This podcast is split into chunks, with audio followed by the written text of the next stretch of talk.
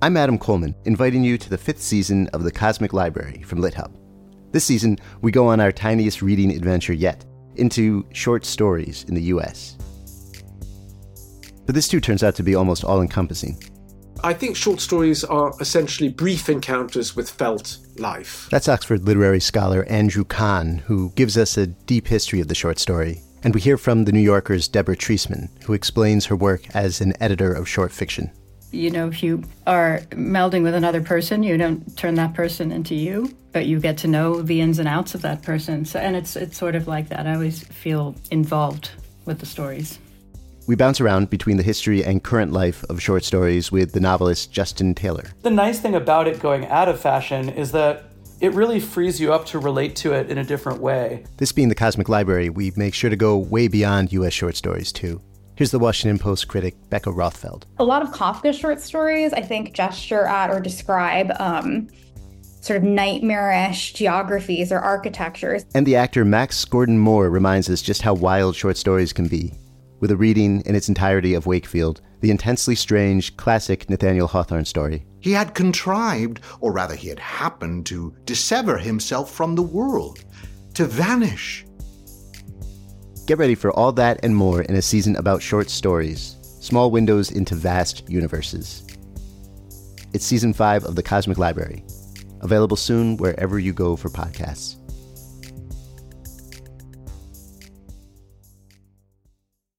You're listening to The Literary Life, now sponsored by the Literary Hub you can listen to us on LitHub Radio at lithub.com or on any of the many platforms you listen to your podcasts. Make sure to check out LitHub Radio for the finest variety of podcasts on literary subjects found anywhere on the internet. My guest today is Edwidge Danticat. Edwidge is the author of many, many, many books, including Breath Eyes Memory, an Oprah Book Selection, Krik? Krak!, a National Book Award finalist, The Farming of Bones, The Dew Breaker, Create Dangerously, Claire of the Sea Light, and Everything Inside. She's also the editor of The Butterfly's Way Voices from the Haitian Diaspora in the United States. Best American Essays 2011, Haiti Noir, and Haiti Noir 2. She's written seven books for children and young adults. Anacaona, Behind the Mountains, Eight Days, The Last Mapou, Mama's Nightingale, Untwined, My Mommy Medicine, as well as a travel narrative, After the Dance. Her memoir, Brother, I'm Dying, was a 2007 finalist for the National Book Award and a 2008 winner of the National Book Critics Circle Award for autobiography. She's a 2009 MacArthur Fellow, a 2018 Ford Foundation the Art of Change Fellow and the winner of the 2018 Neustadt International Prize. I've known Edwidge for almost 30 years, first meeting her when she traveled to Miami to participate in a writing conference sponsored by the University of Miami that was funded by James Michener after he spent time here researching his novel Caribbean. The conference participants would read from their work at the original Books and Books, just across the street from where we are now. All of us then, listening to this young woman, knew that we were in the presence of someone very, very special. Today, we celebrate the publication of a new collection of stories, Everything Inside. And just like the rest of her body of work, this has been heralded with remarkable notices. The New York Times recently said Haiti is the emotional core of this collection, though the characters roam the world. In these rich, vibrant stories, lovers reconcile after a catastrophe, a daughter meets her dying father for the first and last time, and a family reunites at a baby's christening. Publishers Weekly in a starred review writes Families fracture and reform in Edwidge's outstanding and deeply memorable story collection. Set among the Haitian diaspora, including Miami, New York, and Haiti itself, the tales describe the complicated lives of people who live in one place but are drawn elsewhere. In plain, propulsive prose and with great compassion, Edwidge writes both of her characters' losses and of their determination to continue. As she writes, there are loves that outlive lovers. Kirkus gives it a starred review and says extraordinary, spare, evocative, moving. Edwidge tackles the complexities of the diaspora with lyrical grace. And from Oprah's magazine, haunting, profound, and answered prayer for those who have long treasured Danticat's essential contributions to the Caribbean literary canon. Edwidge, welcome to the literary life. Thank you. Thank you for having me, Mitchell. Let's talk about your new book, Everything Inside. These are a collection of stories. First, how long have you been working on these stories? Well, the earliest of these stories goes back to 2006. So I have been I've been working on the stories for a long time. Some of them are more recent. A couple of them, two of them, I wrapped up last year. Um, but I've always been working on short stories while I'm working on my other work, you know, my nonfiction and and other work, uh, because it's a form that I love very much, and I really love the way that in a short story you can have uh, sort of a limited universe. There's so much economy and there's so much layering.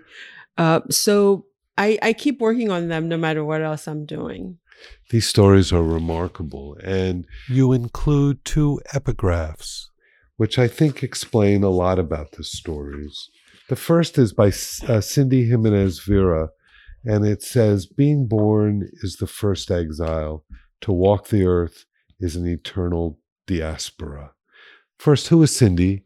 And tell me what the meaning of this is to you. Well, Cindy's a, a poet from Puerto Rico. And actually, the way this became the epigraph is a story on itself. She actually walked past me on an airplane and and said hello and we we chatted and then she gave me her her collection of poems uh, just on the plane and i just i sat there and read them and um, there was actually one about sort of saying goodbye on an airplane and i I took a picture of that, sent that to my husband just in case. and then this other one, I was like, oh my gosh, this has got to be like in my book because I feel like it encapsulates, encapsulates so much of what the, the spirit of the book is. So she's a wonderful poet. And, um, and we talk so much these days, you know, about immigration and diaspora. And I feel like these, this sentiment, you know, just takes it back to the beginning of just like, birth as exile you know just takes it back to the like adam and eve being thrown out of of something primal right? To to equate that experience with diaspora felt very powerful for me. And then the other epigraph is by nikki giovanni we love because it's the only true adventure. And um, when the I was putting the stories together because as you know as you know stories take on a whole different form when they're next to other stories by the same author. You know, you can be in a magazine with other things and someone reads that story, it's a singular experience. But when you have eight stories, then they're naturally, if it's by the same person, there are some common themes. And for me, um, one of the common themes is diaspora, but also love. You know, I see all of these stories as essentially love stories, whether they're, you know, romantic love, parent and child love, um, love of country, uh, so all of those, you know, both of both diaspora and love are central themes in the stories. And what was so interesting to me is when I, I, I read these stories twice through, and I read the epigraphs the second time. I didn't really read them the first time, and when I read them the second time, it it really a light bulb went off because when I read them the first time, what struck me was just how universal these stories are and then with the epigraph, where you talk about being born as the first exile, we're all born. Mm-hmm. And so, therefore, the universality of it all is just that. Mm-hmm. And even though these stories are very particular about uh, mostly Haitian diaspora, um, I think that I, not being Haitian, responded and reacted to all of them on a very human level. And the same with love the love that is shown in all of these isn't particular necessarily to any particular um, sensibility. It's love in general. Mm-hmm. Well, it's it's love, and I think people seeking love, people misunderstanding love, people, you know, taking love for granted. Well, and facing love, Yeah. facing love in very harsh circumstances. yes as well. exactly which is which is all i think part of you know the uh, difficult experiences even even uh, especially when they're linked to you know economic hardships i mean that's i think sometimes people forget that in the middle of political strife in the middle of very difficult lives people still love you know people fall in love and they get married. And and i think that's something that we deprive um, people of this that type of narrative also and from the places where i come from.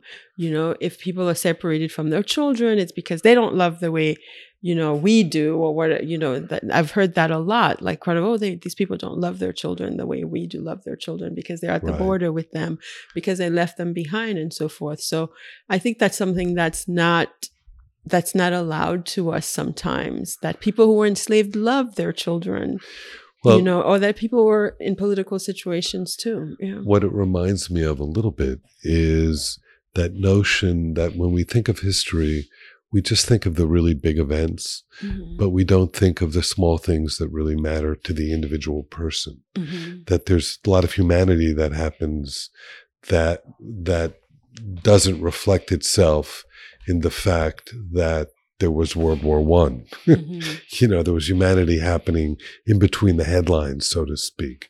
And I think that's what you brought out so naturally in this book. The backdrop are these very large events, but it's how they affect individual people that brings that brings them home, I think. Mhm. Is that something you'd agree with? Well, this that's what I really love in this form, you know, in the short story as a form, is that it's sort of it seems like a a smaller, you know, cousin to the to the bigger narratives, like to the novel, but I think the shape of it allows you to magnify smaller moments, right? To linger um, on on these small epiphanies and these smaller interactions that that mean so much. So yes, I mean I think that's that's what I I feel like it's it's like painting, right? And and and often when you're asked to like look at this detail, you know, and so that's that's what I'm trying to do. So like in the in the creases and then the folds of people's lives, you know. Right. Well, there's that Williams poem, you know, so much depends upon a red wheelbarrow glazed with rainwater beside the white chickens, right? Mm, and exact- that's yeah. kind of what Mhm. this is. This is Yeah. these are those red wheelbarrows. Yeah, and and there and there's always going to be, I think, um, for people who come from a place like I come from, come, you know, there's always going to be a big backdrop, right? There's always going to be some big event, whether it's political, whether the the event is the distance itself, you know, the fact that people are living away from from their country. But there's also you know the daily life. And and i really wanted in the stories to go into the daily lives and how people manage that with the with the larger background. Well, one of the more moving stories for me was the story about the two lovers who are meeting on the 4th of July. And the backdrop is that one of the lovers, the, the man, um, lost his leg and his family in the earthquake. And uh, the woman that he's meeting was um, one of his lovers, not his wife, obviously. And the way you have that unfold is just so wonderfully and so beautiful, so masterfully that I wonder where the genesis of that came from. And how did you choose to have the earthquake, to play the earthquake out in that particular way? well i mean the uh, soon it will be the 10th year anniversary of of the earthquake and i personally you know my i lost family members in the earthquake i lost friends and i started um, when i started writing that story was uh, actually thinking of a murakami collection after the quake. And in that collection he there's six stories where where they follow people after this earthquake. And so you're dealing with the aftermath in the people's lives. Or sort of kind of like the fault lines within themselves. And in this couple there are these people who are sort of living this you know uh, this life and then what happens afterwards and how do they recover? And it's not so much just about just like recoupling, if you will, but also what new insight do they have into their lives, into life in general. So that's what intrigued me the most about sort of people picking up um, like very difficult pieces, you know, after a tragedy, and and you know the the one of them says, you know, we were all supposed to be better, we were all supposed to have changed, right. and then and and the irony is that sometimes even after big things like that, we all sort of were were better for a minute, right? Right. And then, well, and, and the character is struggling, with, yeah, struggling with this kind of sense of guilt that maybe. Mm-hmm maybe she was happy that there was a death of yeah. the wife and then and then makes a i mean the name of the story is the gift and mm-hmm. and and the gift that she gives is so kind of inappropriate as mm-hmm. well yeah because way. there there is really no gift that would be appropriate for that right. for that type of loss but uh i think it's so like when you have such a, a big communal loss of course everybody um, Uh, you know experiences they're lost in different ways but then there are always this sort of shards i think things that like these other repercussions of this loss that that takes a while. It's like after we've done all the big work that you know we sort of start collecting and talking about. So that's what this this story is is about. So tell me just i don't like to talk about process too much but so you write so much and you write in so many different forms. So when you have this idea, um, and I'm sure it came as an idea, do you immediately ascribe it to a short story uh, as opposed to something larger like a novel? Do you write it down in a notebook that this is an idea that you want to play out at some point? Or do you immediately set about writing it at the moment you think about it? Well, this particular, you know, the, the short story, The Gift, I first wrote it as a play. Uh-huh. And this fall, it's actually, it's actually going to be produced as a play at SUNY Purchase. Oh, in, it is. New York. Oh, fantastic. Yeah. So I wrote it as a play, but in the play, the, you know, he comes to visit, you know, the, the gentleman visits uh, his former mistress and, and her apartment in Miami where she's retreated after the earthquake to Haiti. And it, and the play was very conversational. It was, and then there was a, a, an uncle who was a politician in Haiti. It was it was sort of like these people getting together to try to rebuild the country from afar, which is what a lot of us in the diaspora try to do, at least when we gather. So I, I that one it seemed like it was going to be a play. So I wrote I wrote it as a play, and then I wanted to to like del- delve more, and then I wrote it uh, as a story. But often I try when I get different um, ideas, I try to let the the idea guide me to what it wants to be. And like sometimes it doesn't, you know, it starts as a play and ends up as a story, or it starts as a short story and ends up longer. Um, but I just try to let that let that guide me. But I I know the the only immediate differentiation that occurs to me is sometimes the nonfiction stuff. So there are things that I feel like, oh, I have to say this now. So it has to be like an essay or it has to be like a an opinion piece and then and the fiction just takes longer because you have to form like human beings around whatever the, the idea. And sometimes the ideas come like you'll get a line that just guides you. But in terms of process, for me, what I always need is a beginning and an end. Like I need somewhere to start and a place to write towards mm. so that I, and even if the beginning ends up being the middle, but at least I, I have a, like I have something that I'm moving in the direction of.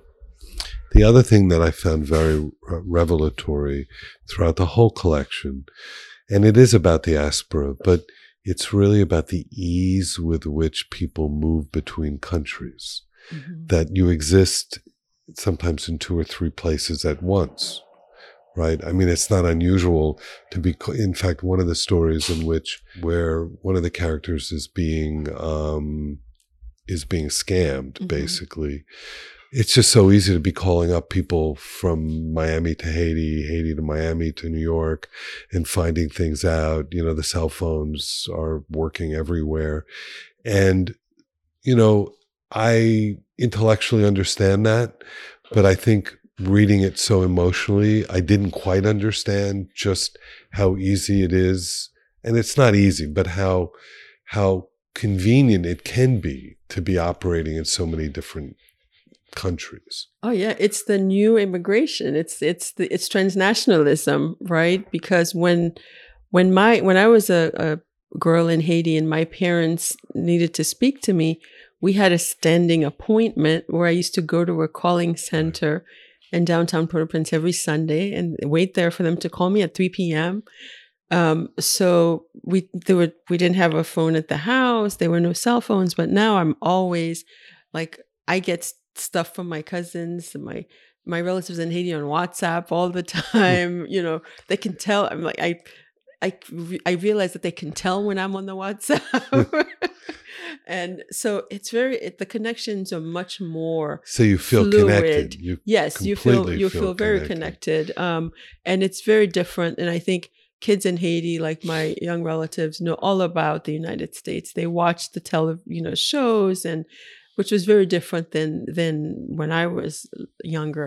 But that you can even contrast that to like when it took like weeks by boat to get here right? Like that old immigration pattern where and once you got here you were here you know Right. and now people go back and forth more much more um, especially if you're in miami like it's 90 minutes. I can be in port-au-prince sooner than i can be in new york you know from miami. So it's there's that proximity yet also a, a distance. Um, so I, I think that also creates um, some new narratives in terms of you know loyalty to the country and how Right. you know you're very close to your to your relatives but there are more and more barriers for example to them visiting with you know with the immigration with the laws immigration and yeah. laws, right. But do you feel less isolated then? Because you do know what's going on. Oh yes, I mean I think like for example during the dictatorship people had to you know like my parents time when they just got here in the 70s you had to go through a lot of you know trouble to get even information of what was happening in the country. Now you know immediately, you know what's happening. So let's talk a little bit about hot air balloons, which I found to be really, really um, kind of stunning. I mean, in the sense that it's about it's about roommates in college, and one takes off uh, after a Thanksgiving experience uh, where she worked with a um, a Haitian rape rape crisis center. She actually went to Haiti and experienced this horrific situation. Yet she wasn't Haitian, right? She was from Mhm. Trinidad, I Mhm. believe. Um, where where was the genesis of that? What what what were you what were you constructing in terms of that one? Well, uh, a lot of the stories, um, you know, someone was asking me the other day, like to compare this collection with Krikrak. And um, and Krik? Krak!, which is my first collection of stories, which was I, I was published about 25 years ago.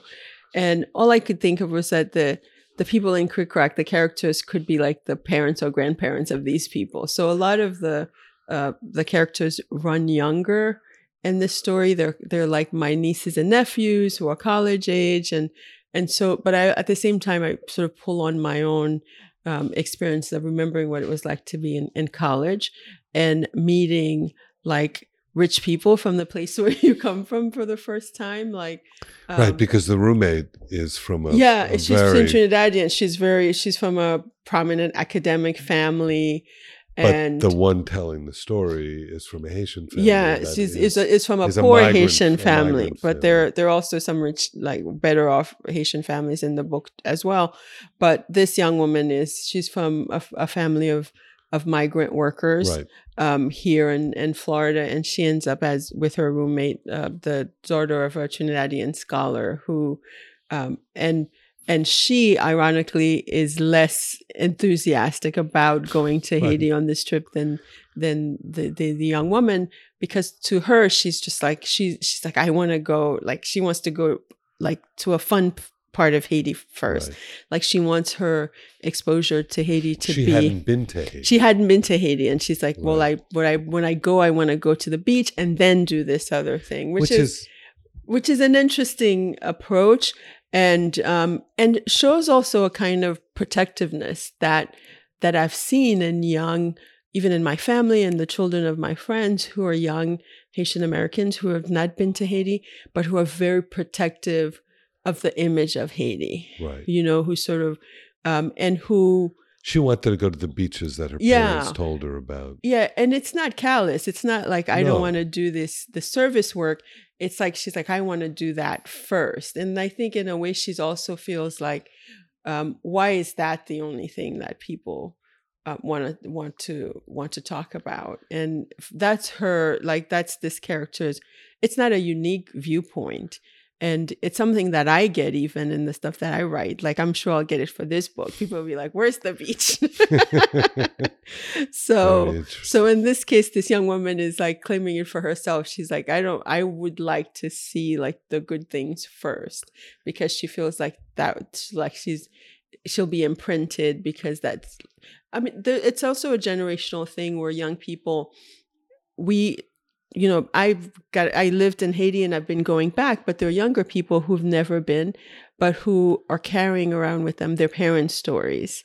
And suddenly their trip is a confrontation with their with the ideas that of the country that their parents gave them which is sometimes a very conflicting idea or be like it's the best place in the world and then like don't go you know at the same Right. time so they're carrying that with her and this young woman she i think the the gist of it is that she wanted to go on her terms you know and she and she wanted to see it the way she wanted to to see it she didn't want to be guided by Well, somebody else's view And to reiterate what you just said, I mean, the characters all throughout this short story collection are from every walk of life.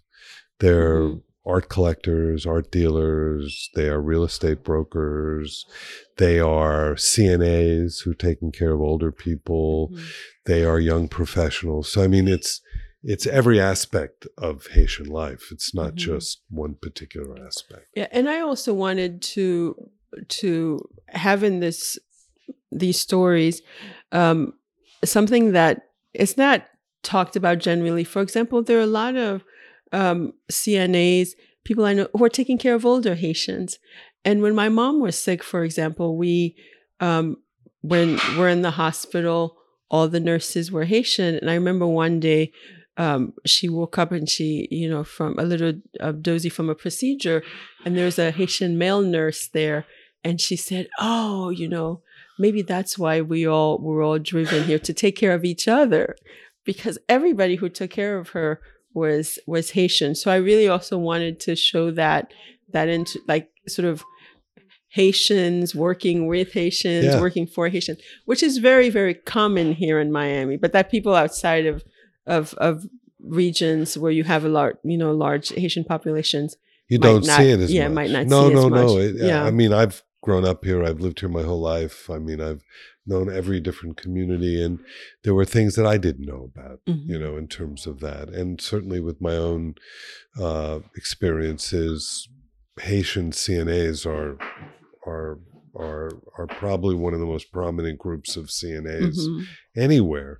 Yeah, because Uh, it's also one of those things that um, you can learn quickly, like you can do quickly. For so a lot of young women and older women do it um, because you can you can take the test, you study. You know, there's a process to it, but it's one of the more accessible. So for what jobs. for for people who don't know, a CNA is a caregiver. Basically. Yes, it's a it's a just a- a notch below being a nurse. Yeah, and yeah, it's a home attendant. So it's a caregiver. Like if you go in any mall here in South Florida and you see an older person, they're with their uh, their A CNA. their CNA. Yeah. and and and we're very fortunate in Miami to have so many good ones as well. Mhm. I think um, the other thing that that dominates the book and something that I wanted to talk to you about was, uh, and I might be wrong, but almost every story is from a woman's perspective. Is that right?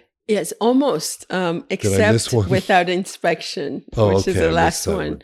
Uh, there's a very prominent woman in there, but the the main character of that story is a is a young man.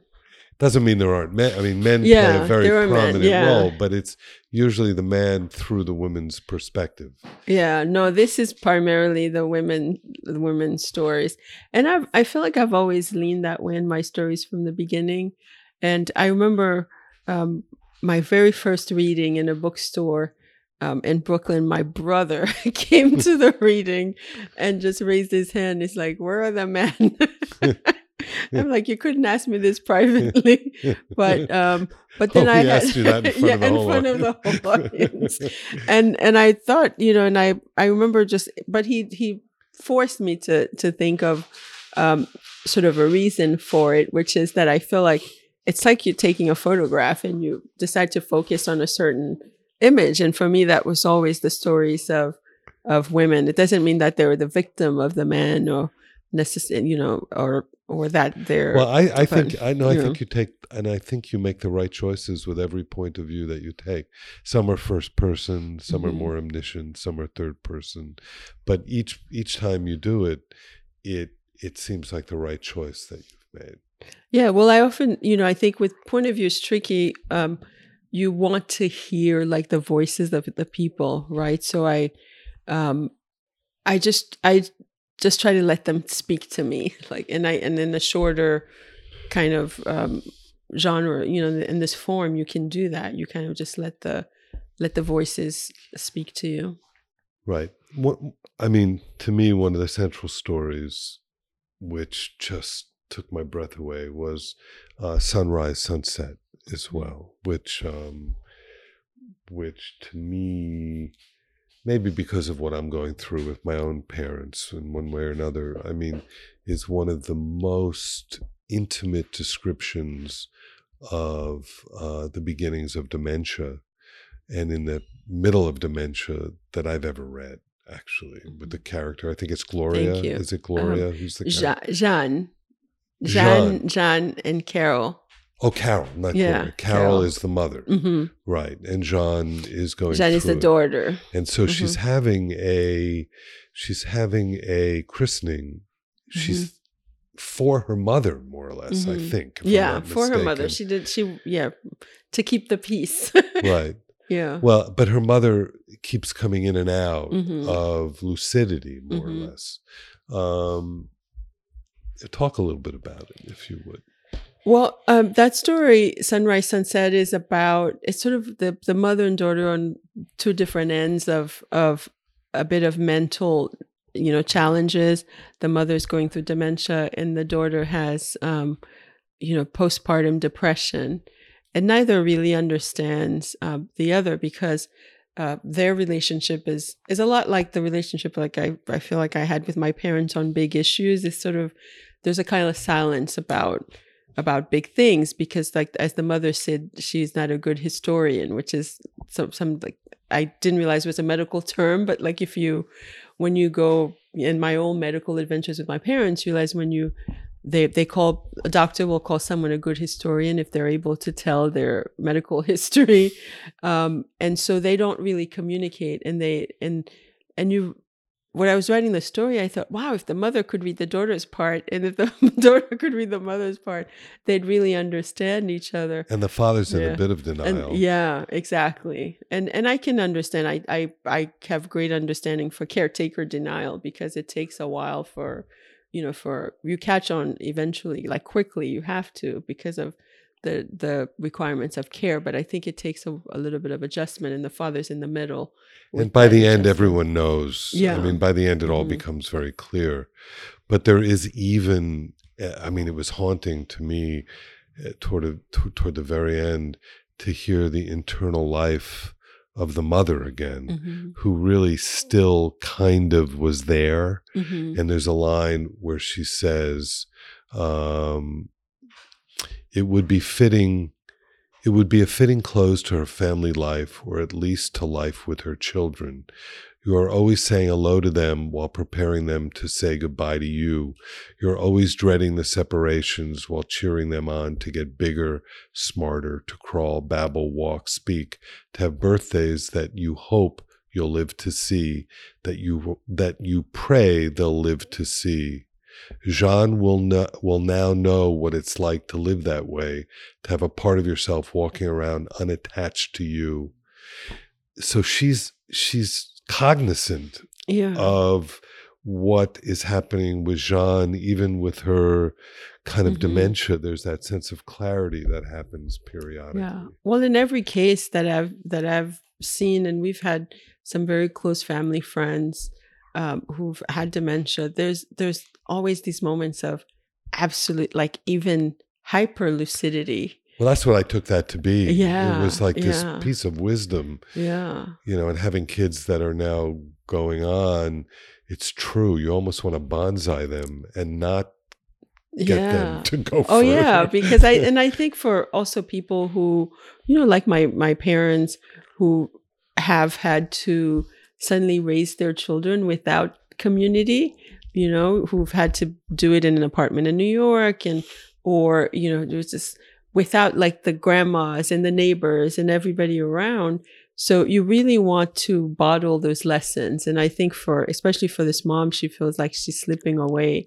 She's like, oh, at, at least my, and, and, you know, because of an event that, that certainly like stimulated the mother a little bit out of her, you know, postpartum um, depression. She feels like at least she, you know, at least I think she feels like at least I know she knows like now she's felt like these like the stirrings of motherhood which the mother feels like she she sort of she's experienced it under very difficult circumstances. Let's talk. Let's talk. Lastly, stylistically, about what you chose to do in this book. This, to me, and I could be wrong, and you can tell me I'm wrong because we know each other well. But mm-hmm.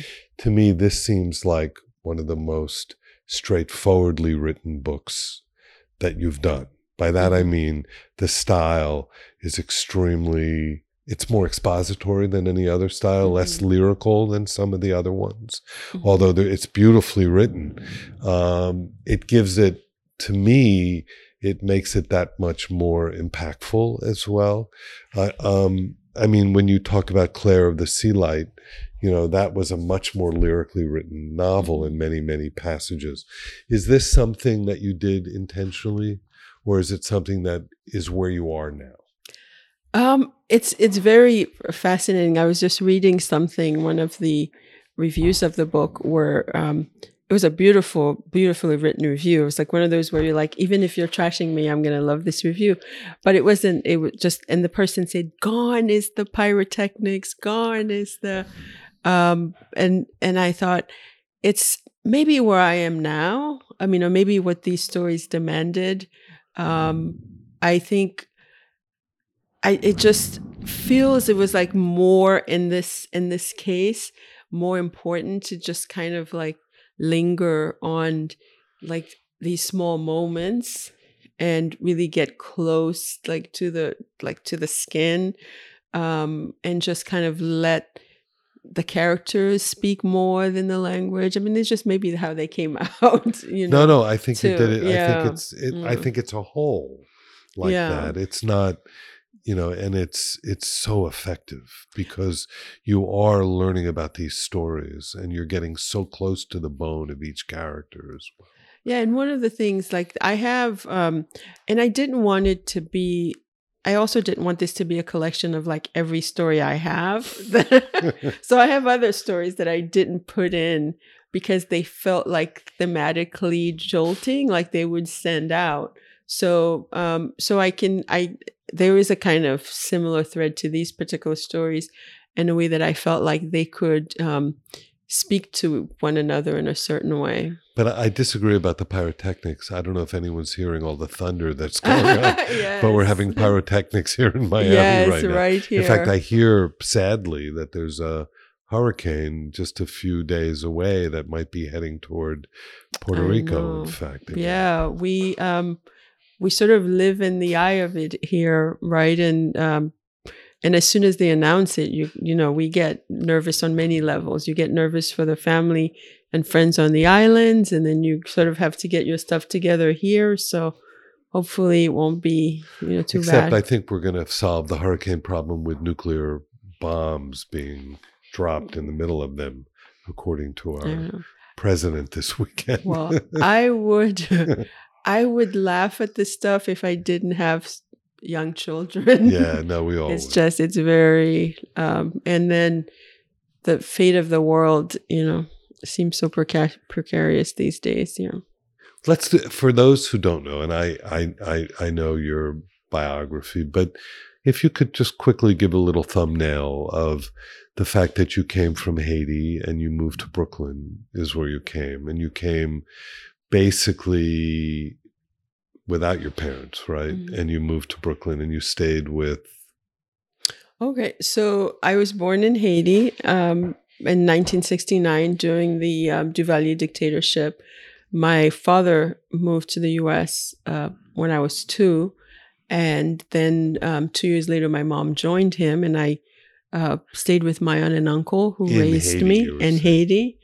Um, and so I was in Haiti for eight years uh, be- between the time my mom left, I mean, I was, well, I was there for the first 12 years of my life, but I was eight years um, without uh, both my parents. During a very repressive regime. yes. And, um, and doing the, that eight, those eight years, my parents were um, undocumented here in the US, but at some point they, they got their papers and went to Haiti once and filed papers for us. And when I was 12, um, in 1981, I moved to Brooklyn, New York, and um, I went started school there doing at the height of the um, AIDS epidemic, during which um, Haitians we were the only group um, considered high risk by nationality, with with brought with it a whole host of complications. People again, people who were like CNAs um, lost their jobs because people didn't Right. know how trans you know how the disease was transmitted and people who worked in kitchens lost their jobs. A lot of my parents um, friends lost their jobs. And i remember uh, the kids at school would hit us and you know make fun of us. And i remember there was one school trip we weren't even allowed to go to. Um, so it was a very difficult time to land in new york what got me through uh, personally it was was reading and I remember going to my high school was very close to the main branch of the Brooklyn Public Library, um, and across from the Brooklyn Museum. So I would go to the library all the time and get like all the books that I could read and and French then. Um, a lot of that's how I started reading a lot of Haitian literature, which was on those shelves then, and um, and then I started reading. I, first book I read in English was Maya Angelou's "I Know Why the Cage Bird Sings." I read that with a dictionary and was just like completely overwhelmed by like You learned English in the United States. in the United States, yeah. Um, and and then I started writing when when I was in high school for a newspaper called New Youth Connections, which was a newspaper that was distributed throughout um, the high schools, public high schools in New York City. And I wrote a story for them about my first day in the U.S. that then I kept writing, and that became Breath Eyes Memory. oh, is that right? That I didn't know. hmm Oh, that's beautiful. Yeah. and and your career has just sort of gone in so many different directions i mean brother i'm dying is one of the most you know remarkable stories of of of of love as well as immigration as well as being entangled in our horrible immigration process um, and that's about your uncle right who Yeah. tried to come over but was stuck in Krome and couldn't get out of Krome and all of that sort of thing um, and then and then just last year when you wrote the art of dying which to me you know uh, i would be carrying it around and reading it and people are going you really like reading about all that stuff dealing with dying. And i go yes well if you read this book you will too. Uh, and now you've written children's books as well. Um, and I have to say, for those who don't know Edwidge, she's also probably one of the most informed people about cultural and culture in general, not only just popular culture, but you can't have a conversation with Edwidge without her either asking questions or telling you about something that you didn't know about. And it's something that I've always, always, always appreciated about our time together. And I know that the death of Toni Morrison meant a lot to you as well, and the life of Toni Morrison did. Talk a little bit about that. Oh my gosh, Ms. Morrison. Um, we've had some wonderful sort of circuitous encounters. So I first met her at a reading I went to at Barnes and Noble, um, where she had um, edited, I think, some like Toni Cade Bambara's last book, um, "These Bones Are Not My Child," or had written an introduction, was presenting it at this Barnes and Noble. There she is. Uh, yes, hello, Ms. Morrison. Uh, so I I remember going and like I brought her some flowers and and I was lucky enough to have Jill Krementz, the author's photographer, was there that Right. night, and um, she took a picture of us. And at that time, I had used was working also before that for Jonathan Demme, who had right. um, was about to shoot Beloved. So I saw her again on the set of Beloved, and I just remember being incredibly like as a writer being on that set you know where i was I, i'm actually in that movie quiet really? quiet as it's kept Oh, a- wow. so there there are 30 women who come to kind of um, oust the ghost and so i'm i'm an extra i'm one of the 30 women Oh, if cool. you blink you'll miss me but i'm in there and so i remember seeing her her on the set and the day she was coming to the set everybody was just like oh my god i was so excited because we were like living in her brain you know like filming this movie and then um, a couple of years later she invited me when she was doing this month long residency at the louvre so we got to spend some time together in in Paris at the Louvre when she was in residence, which was a, a glorious like residency. She uh, a lot of the talks that she gave at the Louvre in her um, recent book, the uh, of essays and speeches. yeah. Yeah, on the the theme was the foreigner's home. So ten years after that, that we. Um, uh, her son Ford had filmed all of that, and then some filmmakers put together a film called The Foreigner's Home about that. And then I got to go to her home and, and talk to her on on on screen about about that. So uh, her passing, you know, at 88, she gave us so much, but it's you know it's a very it's it's very sad. I'm still getting used to it, as I am getting used to the also the death of Paule Marshall Yeah, I just saw was that. yeah who was a, also a very important um, writer and person in my life who who helped me get my first job at NYU um, as a young writer who I also spent a lot of time with in in her office there so it's it's sort of a, a, a year of It's a passing of yeah, generations. I Yeah, think. it's very it's very sad. But I, I you know, I want to say what I love most about both women as writers is that in their presence they had incredible friendships with other writers. And in their presence, you never had that feeling that someone was trying to knock someone off the throne. Right. that there was so much sisterhood and and just like- Generosity. yes, that I that I felt like was a wonderful model to have. Like, or some of the know. other shoulders you feel like you stand on. Um, a Haitian writer Marie-Vieux Chauvet, who I never had the the honor of meeting, but who was an extraordinary writer, one of our seminal writers. Um, one of her novels was um, it's actually her seminal work is called Amour, Colère, Folie, Love, Anger, and Madness. Did you write the the, introduction? I to wrote the introduction to that, and it was a a long, you know, uh, haul in trying to get that in English, but it's now in the modern library. People can read can read her and and a writer named Jacques Roumain, Masters of the Dew, and um, Jacques Stéphane Alexis, who actually um, wrote a, a novel that inspired my wanting to explore the the massacre of, of Haitian cane workers in the farming of bones. Wow.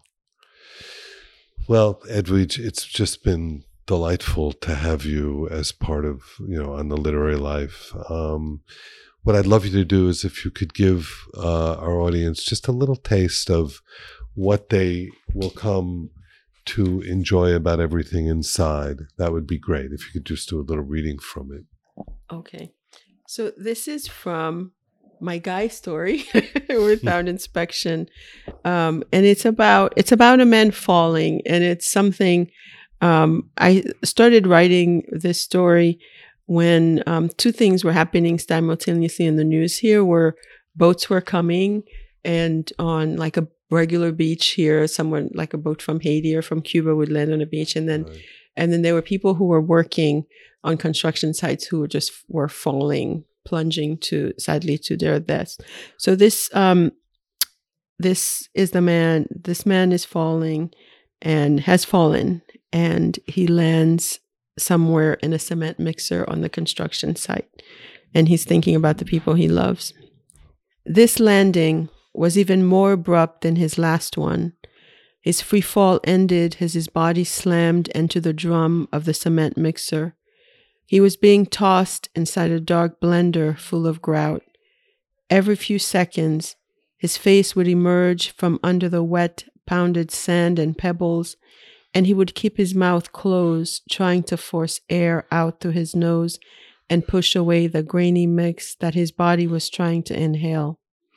He pretended that he was swimming and tried to flutter kick, just as he had when the speedboat stopped in the middle of the ocean and he was told to swim ashore. He attended he attempted arm strokes, but couldn't move either his arms or his legs. Still, his body was in constant motion because the mixer continued to turn. He reached for the shaft, what in a more stable place, in a house or a temple or some other holy place you might call a potomitan, a middle pillar. He used what was left of his strength to propel his body towards the shaft and wrapped his hands around it. He was able to hold on briefly before he was pulled in another direction. He felt lighter now, even lighter than when he had been falling. His bones were melting, his blood evaporating, and he was now like parchment or something porous, tulle or the white eyelet lace Darlene loved. He had not been paying attention to the alternating hum and jangle of the mixer. He hadn't noticed that there were streaks of blood polluting the cement or that he was feeling no pain. Then the mixture stopped spinning and he heard the stillness, which was soon replaced by screams and grunts and oh my God. Then he heard the sirens, which took him back to the beach, to the gray sand, and Darlene's sable face, her azure jogging suit, Paris's red shirt, and his own orange and green speckled vomit. Then he heard the sirens, which took him back to the beach, to the gray sand and Darlene's sable face, her azure jogging suit, Paris's red shirt. From where he was lying inside the cement mixer, he saw an airplane cart across the clear blue sky, and that was when he realized that he was dying and his dying offered him a kind of freedom he'd never had before. Whatever he thought about, he could see in front of him. Whatever he wanted, he could have, except what he wanted most of all, which was not to die. Hmm. Beautiful, Edwidge. Thank you. Thank you for being on the very thunderous literary life today. yes, this was a really thunderous one. Thank you for having me.